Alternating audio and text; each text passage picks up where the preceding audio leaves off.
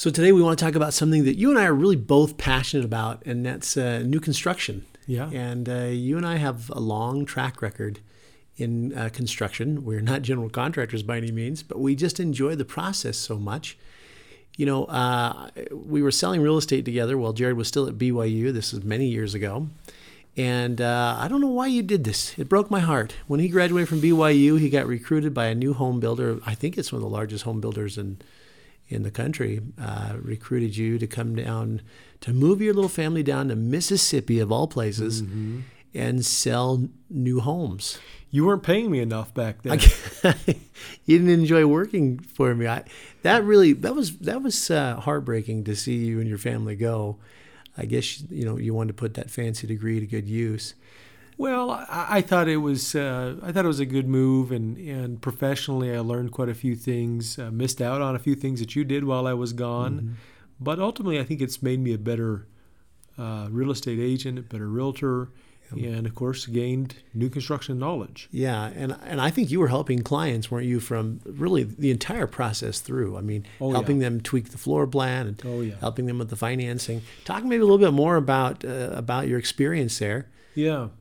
Well, this was a pretty large home builder. We had uh, uh, many, many offices throughout the southeast United States. Uh, I think we were building somewhere around 1,500 to 1,600 homes a year on mm-hmm. scattered lots. So we weren't developing subdivisions yeah. or anything like that. A lot of people have family land there, and so mom and dad will cut off a couple of acres of their property and give it to their kids to build on. Mm-hmm. And so I was uh, helping them pick out a number of different floor plans. We had an in house design staff that could make any changes to our floor plans. So I'd take them through and redline those plans and develop something that really fit their needs. We had a home fitting center right there uh, in our location where they could pick out all their flooring, paint colors, cabinets, countertops, that sort of thing. I actually help them get their financing for that. We help them sometimes go through that subdivision process and get title work done to make that happen, and uh, priced everything out. So we'd start with a base price, and then we'd go through and let them fi- uh, put some options in there, some upgrades, whatever they want to do, and I had to price that out. And then eventually I'd make a handoff to the production side. So it was really a good experience. And I, you know, I sold a lot of homes uh, during that uh, two over two year period and learned a lot of things. Yeah. Yeah, that was a, a tough time for me uh, because you were away. Uh, and that was actually the, the years that I started Home Basics Real Estate. And so I started the company and you were, you were, you were not there. And yeah. I was not very organized because Jared is Jared's the brains of this operation. I'll freely admit that. That was uh, I got there in Mississippi in 2003, and mm-hmm. we left 2005. So I was there for yeah. just a, oh, over I, a couple of years. I started the brokerage February of 2004. Correct.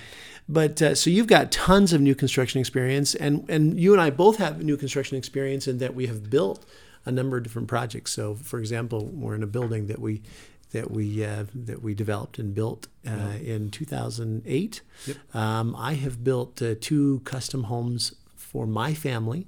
Uh, one of the tougher build jobs that we that we did together was uh, building our dream cabin up in the woods. you know, they say uh, if a husband and wife can make it through the build process and they still love each other, I mean that's you have got a pretty good relationship. That's true. If if you're trying to build a home with your twin brother and your wife and his wife, I mean, that is a test of all patience it, it, and all it love. It caused a little friction here and there. And uh, our other brother happens to be a general contractor, and he was the one that was uh, the you know contracting that cabin yeah. for us. And yeah, that's Aaron, our brother Aaron, yeah. Centurion Homes. Put a plug in for them. Yeah, They're very very awesome good builders. Um, we have also been uh, involved in several spec homes. Uh, one year uh, when we were young and and much dumber, uh, we had bought eight lots down in Provo, beautiful subdivision, Sandalwood, and uh, we were building some spec homes down there. So we've just been around that, and I, I would venture a guess that we've probably uh, represented well over 150, 200 clients through the build process. That's a very common scenario for us yeah. is to, to go through that process yeah. with our clients. So uh, because the inventory has been a little bit scarce, sparse over the last few years, sometimes we will take a client through everything that's in, in the existing uh, realm there, and then sometimes we turn to new construction. People say, "Hey, I'd love to build a home," and I like to hear that. I think it's such a wonderful process. I I kind of desire that everybody could have that experience at one point or another. And so today we want to talk about how to build a home. We're going to talk specifically about working with a semi custom builder versus going the custom route. Mm. I mean, it's all you, baby. Uh, so let's talk a little bit more about that and maybe differentiate the two and talk about some costs and uh, so on and so forth. Uh, new construction is very exciting, but it is expensive. No matter what route you go, semi-custom or custom, it's probably going to cost you more. This is a pretty obvious statement to get a brand new home uh, rather than one that is, uh, you know, existing. Uh, even if the existing home might only be 10 to 15 years old, the costs associated with building are quite a bit more. And so we'll kind of outline that for you. But uh, production builders, and, and what do we mean by that? If, if you're listening local, there are some great production builders. Um, we have Ivory Homes. We have, and I'm not endorsing any of these. I'm just saying these are local homegrown companies. They're not so homegrown now. They've actually blossomed into very large right, companies. Right. We have Ivory. We've got Edge. We've got Arrive. We've got some of the big boys like D.R. Horton. Um, we have David Weekley Homes, Salisbury. decent products. I mean, we've there, got a actually. lot of builders Yeah. to choose from. So, Yep. depending on what price range you're in, and depending what areas you're in, because some areas offer more new construction opportunities, uh, we can take a couple of days, a couple of outings, and try to explore all of those different builders that are out there. And uh, you would do very well to kind of get a feel for you know the pricing from this builder and the location of that builder and some of the standard features and all that stuff. It's a lot to to it's a lot to weed through, and a lot to understand. Mm-hmm. Yeah, I think a couple of things to consider too is, um, you know, we've had great experiences with a lot of different builders in this mm-hmm. valley. and We've had some bad experiences as well, or our clients have, I should mm-hmm. say. But uh, sometimes it really comes down to as well to to the location and the community. I mean, if you're attracted to that particular community and it's that builder is the one that's building in it, then then that's maybe sometimes who you go with. But like you mentioned, taking the time to to go around and talk to different builders and see different communities and see the type of construction, the quality of construction, what's included as standards and things like that, I think is time really, really well spent. You just don't jump right into that. Right. So production builders or semi-custom builders, um, they, they can keep the costs down. So I'm going to state right now, semi-custom building is cheaper than custom building in almost all cases. And how do production builders keep their costs down? Well, there's a few ways that they do that. Uh, number one, they build the same floor plan over and over. Uh, in a particular community, they might offer just a handful, five to seven uh, uh, floor plans, which they will repeat over and over and over. And you may not know that from the outside because they can change up the elevation and things like that. But really, that's what they're doing is they're just building the same home over and over. And when you do that, you know the costs. There are no surprises. There's nothing that needs to be tweaked. There's nothing that's going to be need to be redone. Your subs all know those floor plans backwards and forwards. They can really crank those out. And I don't mean to say that like you know this is they're going through a factory and you know your home is going to be produced at the end. You're there. still getting a quality. You're still getting a good quality home there. The cities are, of course, very much involved in that entire process. But that's one of the reasons why they can keep the cost down. Another reason is some of these big builders, they're buying all the products, including the kitchen cabinets, mm-hmm. in bulk. Some of it is coming out of China. You'll notice, and if you go to some builders, that even though there's a two story home or there might be a rambler home that they can build for you, the kitchen might be the exact same dimension. Yeah. It's the same kitchen. It's the same amount of cabinets. So they're, that's one of the reasons why they're, they're, they're able to, to do that. But talk about sub pricing. What can a semi-custom builder uh, offer to a subcontractor? Well, they can keep a subcontractor busy for, in an economy like we're having right now, for years, literally. And so, uh, subs again get very familiar with the the framers are very familiar with all the floor plans. They know all the ins and outs of it. They can uh, go from one lot to the one next door to the one down the street and just frame these homes up. And so uh, these subcontractors are willing to give a really great price to just kind of stay on site in that That's community. exactly right. Yeah, I mean they don't have to take any time in their business to market, or Or go through the or sales bid, process, or the bidding giving process. an estimate to somebody. Yeah. they're just work, work, work, work, work, and it's it is like a circus. it's organized. I shouldn't say it's a circus like it's disorganized, but it's amazing what It really is what cool. crews, when properly directed, can accomplish over the course of a month and a half or two months. Um, the really big production builders, and this is one of the ways that they can keep costs down. They're not only you know the the builders of the homes, but they're the ones that originally acquired and purchased the real estate, the ground, the raw ground, and developed it. And when you are in that league, Yeah. uh, then there's some tremendous uh, savings uh, and profit profit for them, savings for you, Yeah. because they took a piece of raw ground and developed it into the lot. That's a really good point. I mean, there's profit in there for the builder developer on the land, and there's profit in the actual construction of the home. And so, in that case, you're able to double dip and, uh, and and and build something that's affordable and, and pass those savings on on to you. So, yeah. Um, yeah, the fact that they've they've bought a big piece of land and developed it and and now selling it to you as end user, you're you're getting some some savings there. Yeah, and that's really where the building process starts to some degree. Is how much does a piece of ground cost you? How much does a building lot cost, uh, building lot cost you? Uh, let me state something uh, that I think is really important for people to know. Builders love working with realtors. We have been to fancy parties. They've invited us out for luncheons and drawings and just show up. And, and we take that seriously because it's an opportunity for us to get to know a new community. There's new communities all throughout our community, our uh, county, right? Yeah. I mean, we've got to be the new construction experts.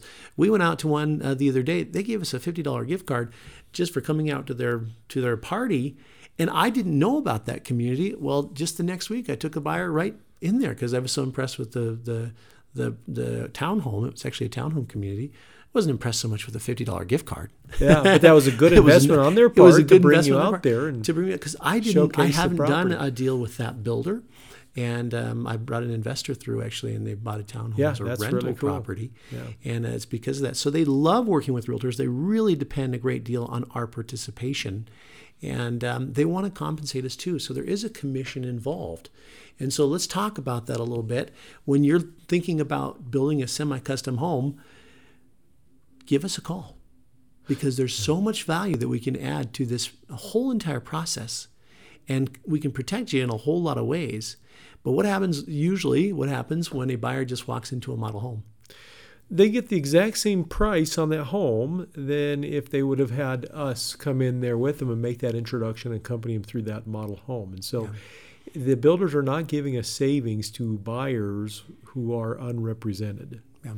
So in other words, it really doesn't cost you anything to have our representation and our input, and we can add again so much to this. If there were a pair of realtors that really could add uh, to that new construction discussion, it is us because of your experience with a national home builder, our experience building a lot of different uh, projects.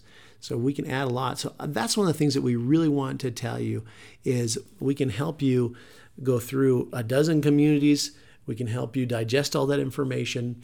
Uh, by the way, sometimes when we go when we go through a community, I probably should have put this in the outline. Some builders that we know are building spec homes. Isn't that nice? That's a home that's already in the ground, framed, probably a month and a half, two months from being completed. Maybe there's a few choices that you could still make, maybe not. But uh, that's probably one thing that you know that's worth hitting. That some of these builders, and we know about them because I've, how many lists do you get every week? It's builders lists of spec homes. Right. And uh, we have great relationships with these semi custom builders and their representatives that sometimes they'll give us a call or email us about a home where somebody was building it, it was being built for a person, and they backed out. They, they I might have just- got an unexpected job transfer. I, mean, I just actually, uh, with a client of ours, I just, I feel like we got just a steal of a deal on a home where somebody had backed out. The home had just been completed and they couldn't get their financing. So my buyers came along and this home was already complete. It's new construction. It's beautiful. They didn't get to pick anything, but uh, but we got a very very good deal on that home. So spec homes are are something that we can also help you look at. But builders want us. Uh, they they want to participate with us, and actually we make their job easier. Um, and uh, so we want to be involved in that. But don't walk into a model home on your own. Uh, that can cut us out. And so bless us by by allowing us to be a part of that transaction. Well, I think a couple of things, uh, and you've touched touched on them already, that we can add to that transaction as your representative. Uh, number one, um, these builder contracts are different. Oof, uh, yeah. And uh, I, when I represent somebody, I read through those contracts. Yes. And of course, I encourage my clients to as well. But there are things in that contract that I might see, and I point those out to my client, not saying that, oh, this is unusual or something like that, but just make sure that they understand. Like, yeah. you know, when is their construction deposit due and when it becomes non-refundable? Right. You know, being on site during the construction process, mm-hmm. uh, information about you know at the end of the process, and making sure they understand how that goes. So, contract review, I think, is really yeah. important. And you know, with these big builders, there's not a lot of contract negotiation. And I will tell you right up front that these uh, contracts are written by their attorneys, and they are almost comically slanted oh, towards so. the builder. And so yeah. it's not that we're bringing up these things so that we can go renegotiate. Yeah. We're not going to be able to do that in most cases, but you just need to know right. what you're really signing right. there, which is important. Um, the other thing too is, and I actually really enjoy this, is I do show up for um, the um, different points along the way of the construction process. So sometimes there's a pre-construction meeting. I like to go th- mm-hmm. to those. Uh, we like to go through the home at four-way to make sure before they put the drywall on that yeah. uh, my clients have gotten everything they wanted to get. Mm-hmm. Um, so we're looking at electrical items, plumbing items, make sure those are all in the right place because that's the time to correct that before yep. the drywall goes on. And then we're doing that uh, uh, that walkthrough and helping them uh, find items that still need to be tuned up, help, helping them create that punch list, things yeah. that my clients are missing that I'm seeing right. that need to still be done.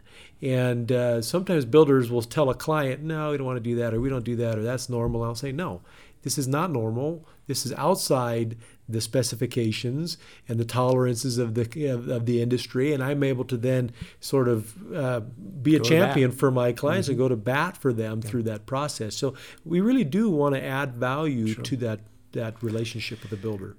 Well, and thank you for adding adding those comments. I, I would uh, I'll back up just a little bit and uh, and say when we go through a model home together, the first thing I want to remind you is your home probably won't look like the model and, and, why is that? The model home is fully loaded, is it not?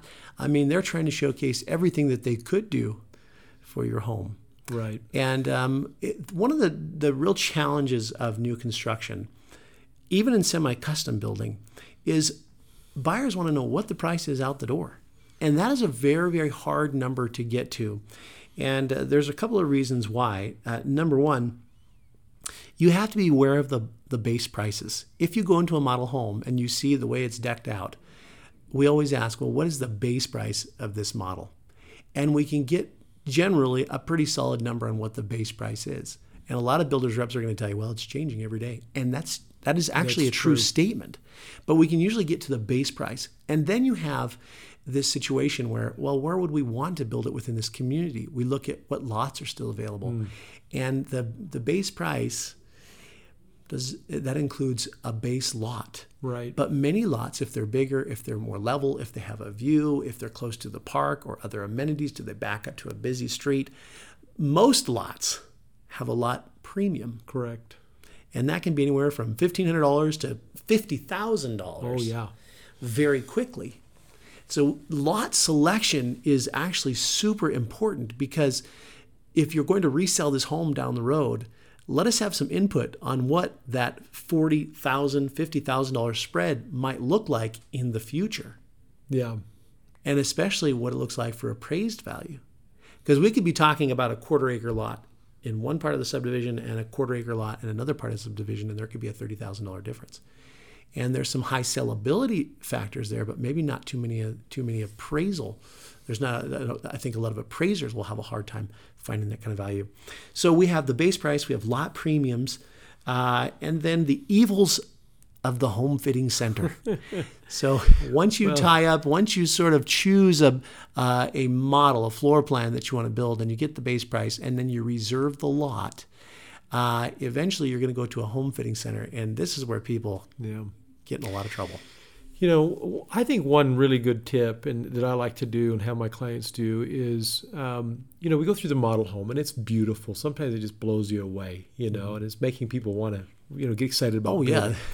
What I like to ask the builder rep there is, hey, do you have this same uh, floor plan, this same home under construction somewhere else in the community that's maybe a little bit more of the base package? Yeah. So that we can go see the base package and compare that to the model homes and get an idea of um, a little better idea of what their my client's home is going to look like when See it's if they have the same tingling sensation. Yes, and a lot of times, it's not that it's disappointing um, to go into something that's not the model home, that's the regular their their regular base package with very few upgrades, but it just again setting those expectations so that they um, know what what to expect.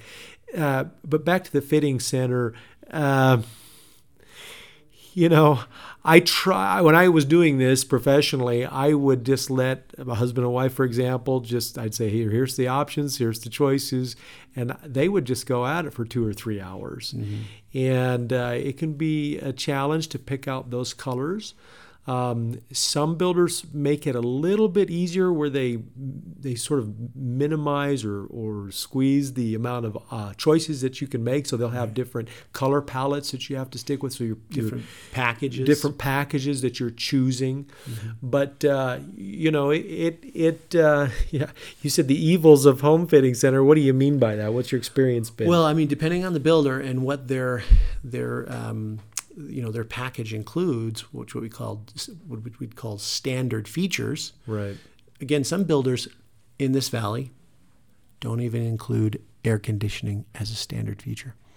That used to be the case a ton. It's it, it, and it's- actually there's- still there still are some builders. carrot. I just think that's ridiculous. But And then you have some builders who whose standard features are granite in the kitchen and granite in the bathrooms as well, and there's tile everywhere. So it's hard hard to know, but you will have some builders. Well, you'll go into a home fitting center and you'll put forty thousand dollars in there just to make it look nice, yeah, and uh, you'll have some builders where you may only have to put in fifteen to no fifteen thousand. and that's a question you can ask the builder up. Hey, give me an average of what people I'd love to are what people are spending on upgrades with your homes. And there are some builders that that they track that pretty carefully, and they're saying, you know, somewhere between eight and ten, or ten and twelve Mm-hmm. And then there are others where it's like quite a bit more expensive. So you go through and you kind of uh, add all these things in the cart and check out and try to get a price. And then you'll also be sitting down and you'll have an opportunity to make some structural changes.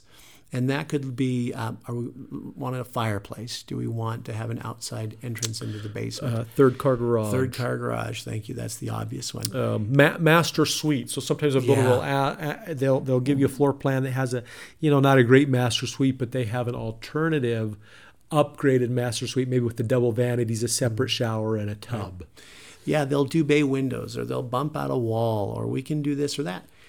And so you see it, can you see how difficult it is to finally get to the price? It takes What some is this time. thing going to cost me? And it takes some time. And and the reality is is that, you know, usually, usually, uh, when you pick the floor plan and you pick out the lot, they'll ask for a deposit that will hold everything.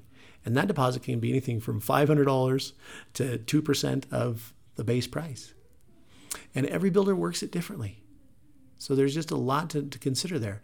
Then, when you go through the home fitting center and you've gone and done all your structural changes, there's typically another deposit, and that can be a pretty significant deposit. Why? Because the builder is going to start to implement all your crazy choices that you Yeah. made, and uh, that can be uh, upwards of, you know, it can be five percent, or it can be thirty percent of everything that you picked out in the design center. So there's a lot of ways that they can do that, but you do need to have some generally speaking, you need to have a little bit of cash on hand for semi-custom. Yes, you do. You do. Th those construction deposits. Again, you put some money up front to kind of hold the lot. Mm-hmm. Maybe some some builders might call it a lot reservation, mm-hmm. something like that. But then once you go through this process that Justin just described, there's a construction deposit. It's really important to understand how that works. In, in a lot of cases, that construction deposit, as soon as you pay that, is non-refundable. So you've got to understand Yes. that, and that can be twenty, twenty-five thousand dollars pretty commonly. Yeah, it can be. Uh, so you've picked everything, and then they submit the plans to the city. That can take upwards of a month. It can take as little as two weeks. Then they scratch the earth with a big old digger. And uh, what's the build time? And what's the what do they tell you the build time is? Yeah, and then t- and then what does it end up being? Well, that that part that you just mentioned about going through the city and uh, getting the building permit, builders don't have a ton of control over that. I mean, they can obviously submit a complete package and do a good job of making sure that all the check boxes are met in that application. And so sometimes that there's some delays there, but they're pretty good, pretty good. Some builders at once they're able to actually scratch the dirt, they will give you a time frame, and that might be 120 days from when they're digging out that foundation to when you're doing your final walkthrough, which is a pretty, you know, that's four months. Um, and some builders are pretty good to sticking to that.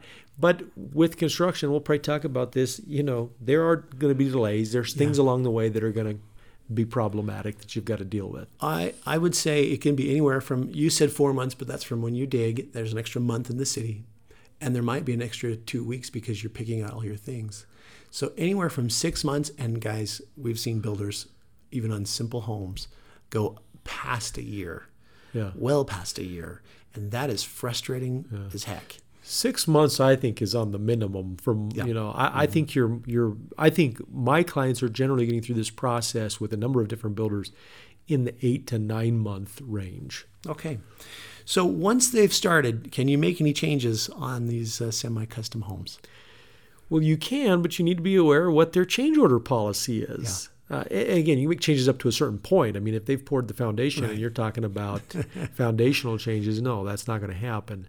But a change to, uh, even a change to something as simple as a change to the uh, countertops, you know, they're going to charge you a fee, but it's problematic on their side too because they need to make sure that it's in stock and that it sometimes they've already put the work orders out. They're ordering these things way in advance of the countertops actually arriving to the job site.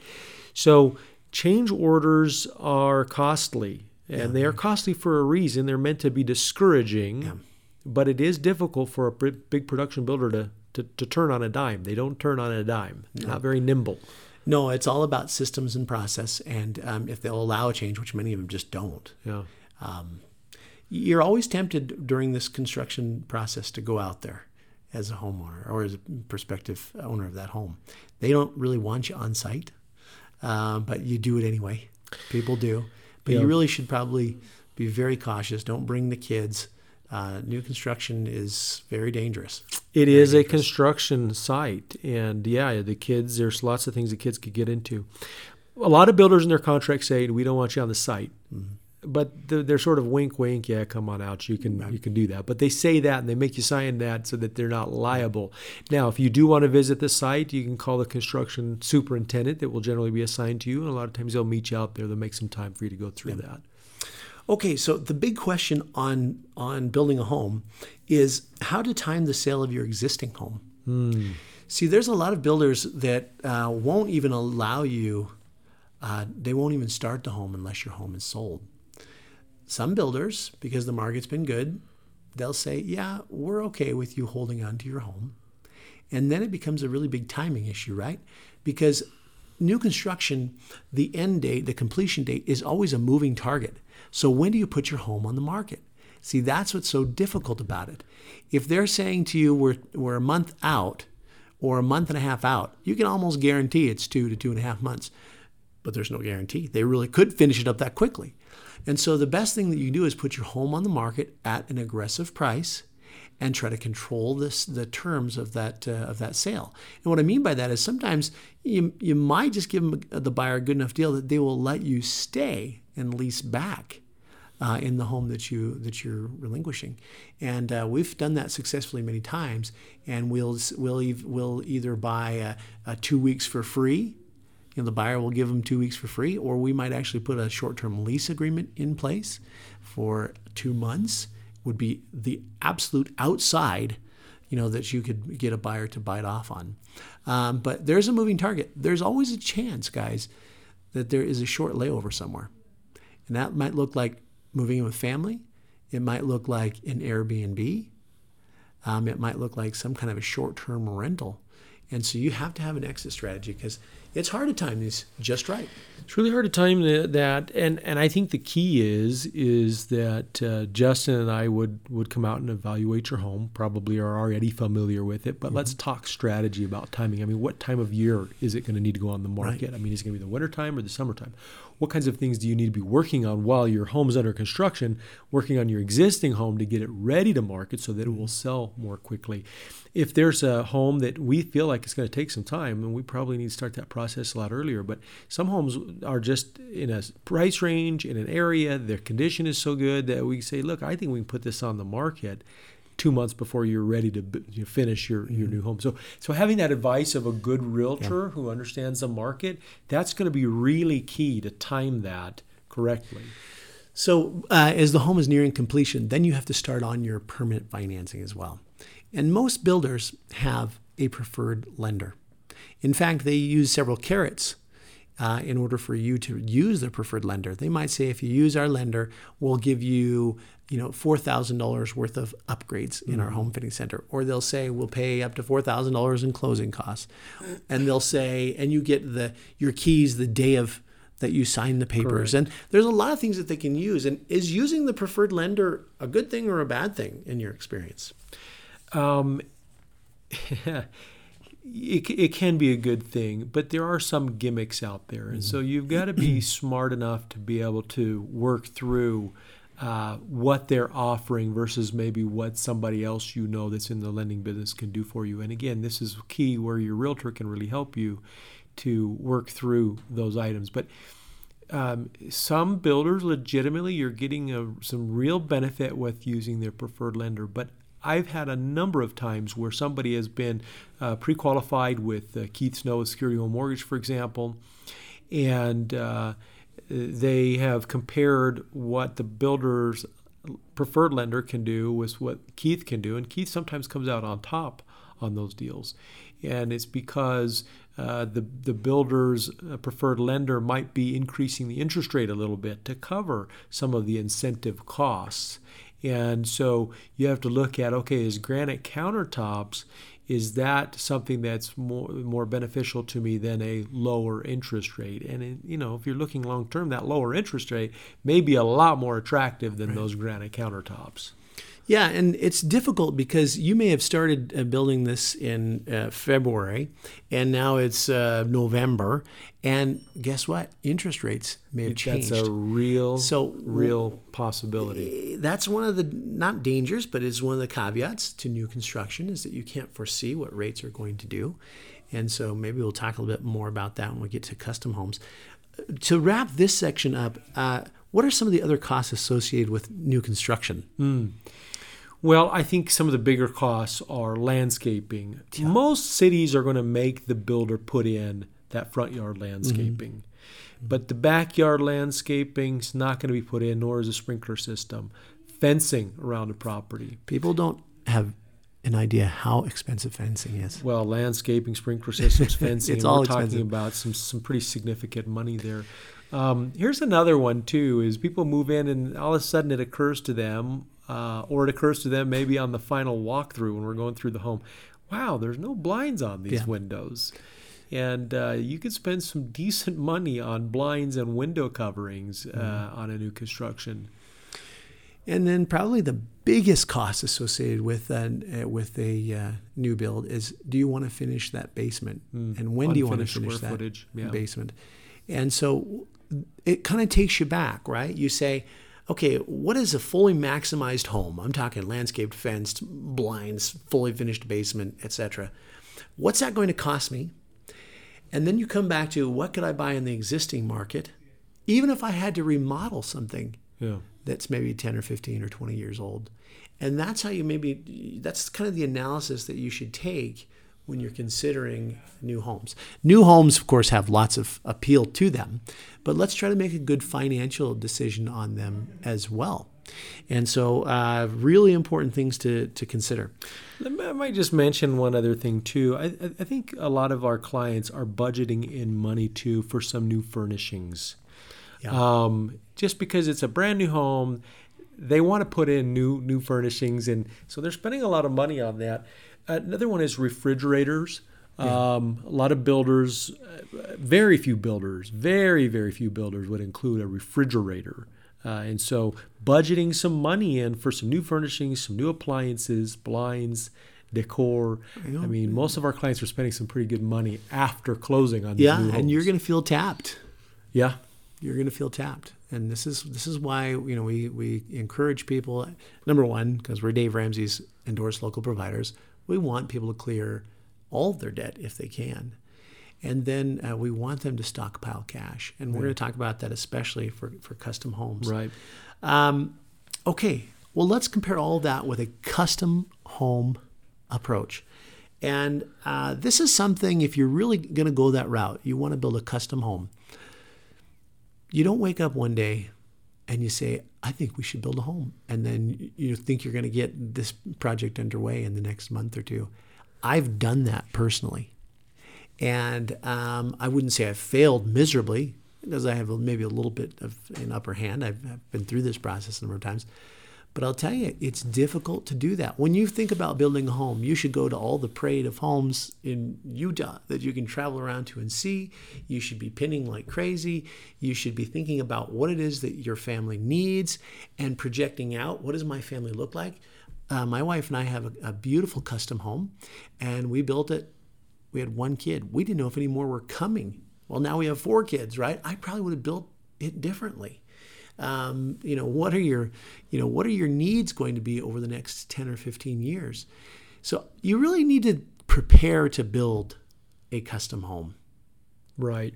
Here's another thing too that I've had some trouble with, even as much experience as I've had, is just you're looking at a floor plan, and I, I read floor plans and blueprints very well because I've you know done it for a long time. Some people they look at the floor plan, it's a little overwhelming. Yeah. But getting to getting an idea of what the dimensions are. So let me give you an example. On our cabin, I just didn't catch this. We designed it. I mean, you and I came up with it. We drew it on this whiteboard behind us many, many different times, and then got with the designer and had it put on blueprints. But the front porch, we got this beautiful front porch. It goes all the way across the front of the house, and it it's a little small. Um, I think we've got a six foot, but by the time we put the railing on it, it's it just is small. I would have loved to have had that gone out another foot. And that would have made a big difference. So things like room sizes, closet sizes, you really got to spend some time. There's nothing wrong with uh, you know measuring your own rooms where you're at currently, or drawing out on you know with string or rope. You know these I've done dimensions. We've done that On the gym floor, yeah. you know, I've been able to to, So, to so you really gotta you gotta look at those dimensions as well. Okay. What are some of the costs associated with with home building in general? But what are some things that people just don't get a get a real good feel for?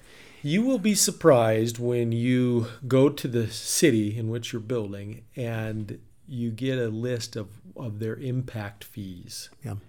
Uh, you you probably won't be prepared unless you've had some experience with that in the past. You won't be prepared at how much it's going to cost to pull that building permit and pay for those impact fees. Yeah, and to give you an idea, we're talking eighteen to twenty five thousand dollars, depending on the city. It's a huge cost when you're building a home. Yeah. Uh, another thing that people don't take into consideration is the financing charges, because remember, you have uh, closing costs on a construction loan, you have interest that's accruing during that whole build time, then you have closing costs on a permanent loan. So there's a lot of financing charges. There are. You have a contractor fee, unless you can find a contractor that will do it for free. I I haven't, haven't found I one of haven't those yet. one yet. They need to make a living. Yeah. So, how can you know if this whole project is even feasible?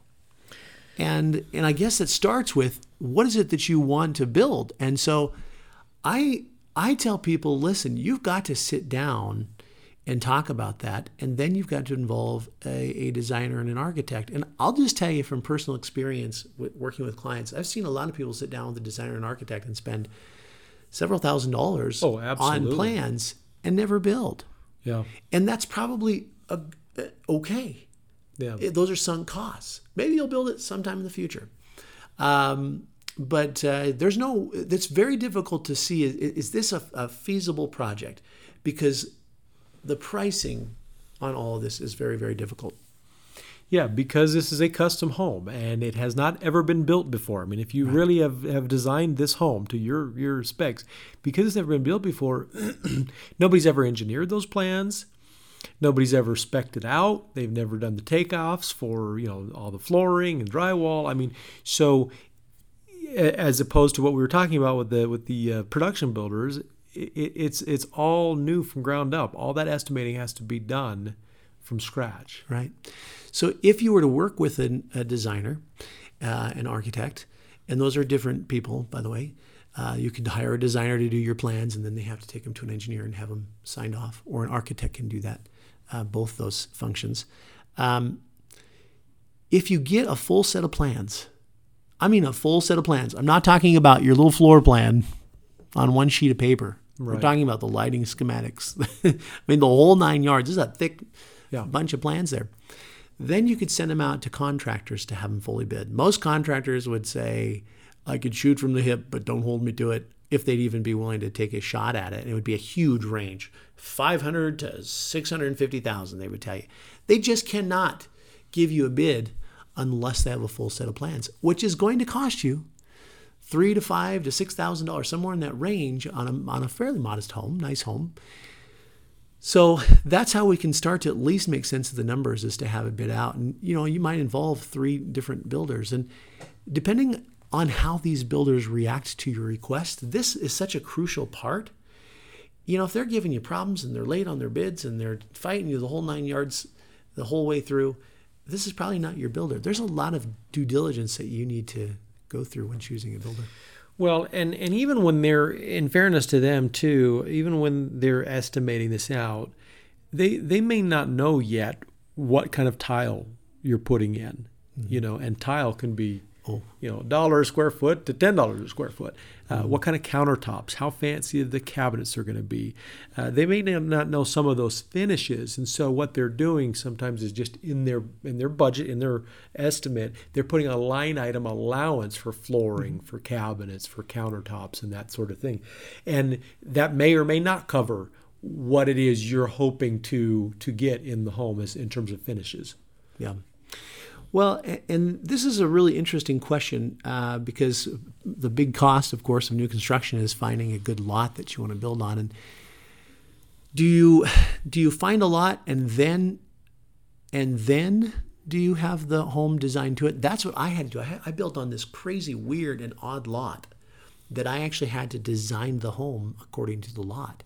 And if you were on one of our benches and you have some real, you know, slope and things like that, you'd have to dev- design it really towards that lot. Or do you design your floor plans and then go out searching for a lot that would accommodate that floor plan? These are questions we can't answer for you necessarily. It's not a 100% answer, but my my opinion is you're designing the home according to the lot. yeah. You could be on a corner lot. You could the topography has a lot to do with it. Sometimes you end up having to put the garage down below the house. Which direction it faces? Is it north facing? Do you want to be south facing? Uh, I mean, there's just so much to that, and of course that can affect tremendously your your costs. So I would find the lot uh, first and design the the house secondly in in most cases it's not a 100% blanket statement. Well, and then not only the cost of acquiring the lot, but talk about, you know, potentially having to retain the backside of that lot, to excavate that lot, to maybe bring in all the rest of the utilities. Uh, holy moly! it might appear like you're getting a good price on a lot but um, you know getting some advice when you're doing some due diligence on that lot from a an experienced builder or an experienced excavator uh, prior to buying that lot is going to be really valuable to you because they're going to be able to look at that lot and and have a vision of how they're going to be able to put that home on there you know and and lots are different sizes and they have different setback requirements. And so you know knowing what your envelope is or the buildable area is really important. So again do you design the home based on the lot? Yeah i think you do because every lot's going to present some different challenges and may need may uh, require you to make some modifications to your to your home Okay, so you have a fully engineered set of plans. You've sent those out for for bid. To, again, we're trying to explore if this is a feasible project in, within your budget. And then um, let's say you find a lot. How are you going to finance that lot? This is a tricky tricky thing to do, and this is where we can add a lot of input. You know, you could pay cash for it That would be ideal, obviously. if you've been saving your money. You could go out and uh, put it under contract and then take it to a credit union to finance that. Now, what do lot loans look like? I mean, they're they're amortized differently. You're not going to get a 30 year amortization on a lot. They're going to have a down payment requirement of somewhere between 10 and 30 percent, depending on the bank. Uh, they're going to have a higher interest rate. They'll have closing costs associated with it they don't want you to sit on that lot for 30 years. So usually in five years, they'll have a balloon payment or right. some kind of a renegotiation. So financing a lot for a long period of time before you build is yeah. not the wisest you thing to do. You definitely get financing, but, but, it may not be your best strategy. Yeah, yeah. So what's another strategy uh, for financing or acquiring that lot? We've had a lot of clients actually use the equity in their home through a home equity line of credit mm-hmm. to um, to be able to finance that lot, and uh, and and that can make a lot of sense. If you really, you know, if you find a lot and the seller's willing to work with you a little bit in terms of the timing, yeah. one of the one, one really great way to do it, and we've had clients do that too, is you can really get everything put together, your plans, your builder, your engineering, your lot, then you go get that construction loan. And the first draw, and we'll get into some construction loan financing here, I think, that first draw is going to pay the seller of that lot off. So that first draw of that construction loan goes to paying off that lot. Yeah. And so let's just kind of outline that a little bit because there's so much that would have to ha- that has to happen during that process. I'm hoping that you have uh, that you have really considered what it is that you're going to build. I'm hoping that you have a a set of plans. But we do work with clients who don't have a set of plans, not sure what they're going to build. They love that lot Somehow they're going to make this work.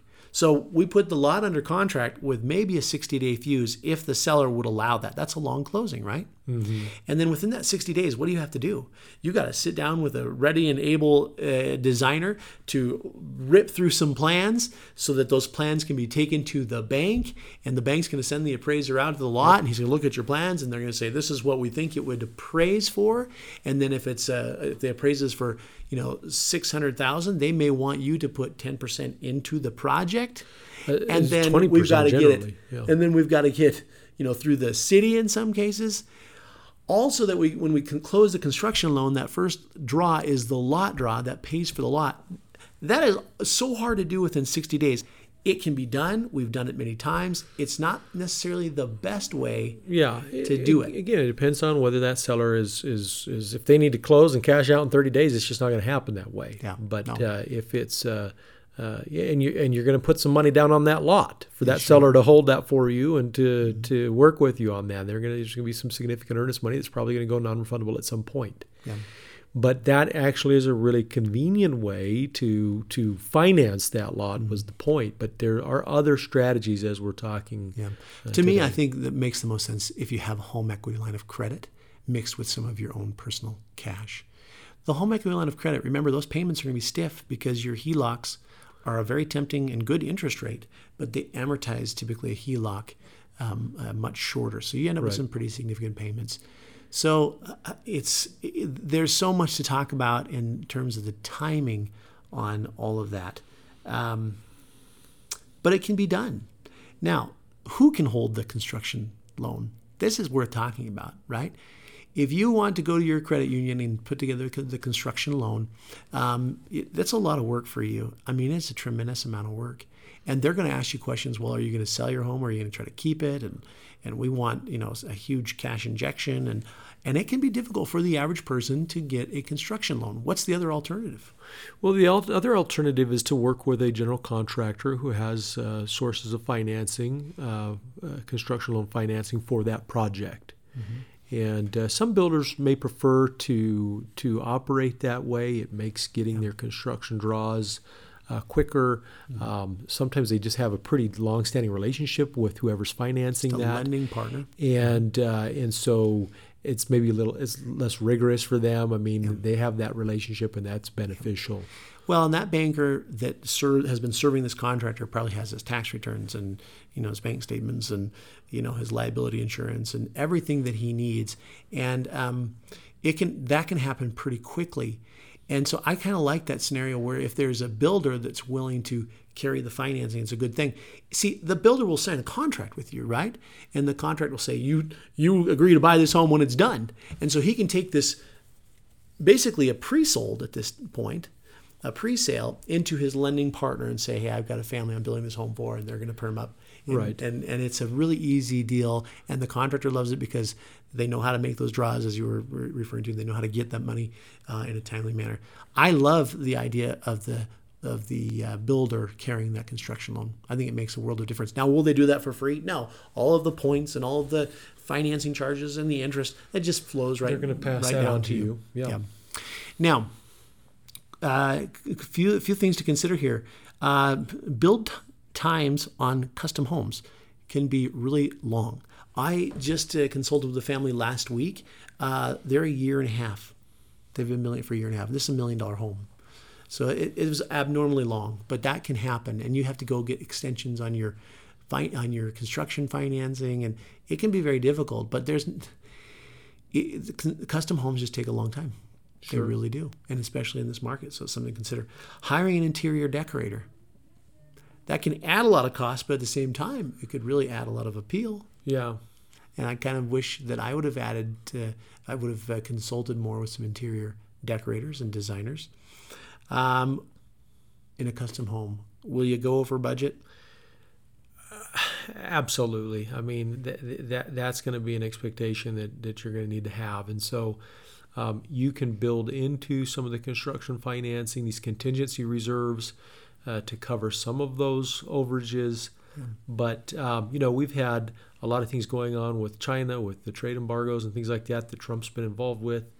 And so uh, a lot of building materials have gone up considerably. So if you would have started, you know, a year ago building a home and you're finishing it now, you would have experienced some significant price increases in a number of different building Mm-hmm. materials because of those types of factors that are well beyond your your ability to predict. And this is where it gets a little bit dangerous, right? Because your construction loan is only set up to draw out at six hundred thousand, but you just spent seven hundred thousand dollars on that home. Where's the appraisal at this point? The appraisal may have been six hundred when you had that done for the new construction financing, but now mm. that we're ready to perm up, hopefully the the appraisal comes up from that. It could be at 650, but you might have to have a significant amount of cash because you went so far over that you may not be able to. Um, well, especially up like you hope to. You're You in a might- situation where you're the ni- you're the nicest. you- You've built the nicest home in the neighborhood. well, that's part of it too. But remember, a custom home is we add everything. I mean, all the niceties, uh, all of the upgrades, and appraisers do not and cannot in their report account for all of those all of those things that you've done. So be very careful. This is why I say stockpile some cash because uh, you, need, you need cash to pull a construction loan. If the builder holds the construction loan, the builder is going to require a fairly significant deposit uh, on his end to, to build that home. Yeah. So you need some cash. I would say if you're in that here in Utah County, uh, if you were in the five hundred to seven hundred thousand dollar range, you could build a very nice home right on a decent lot. on a very nice lot. Yeah. Um, But it, but I have people all the time thinking that they can come build go through this custom process. Yes. For 350 or 400,000. It's it's just it's even not the possible. production builders right now, even like say Eagle Mountain or down in Payson, their new construction is every bit of 330 to 350 just starting out for just a very modest home. Right. Unfinished basement, etc. So I think, you know, you have to be very realistic in taking this approach. And is building a custom home um, is it a good investment? What do you think?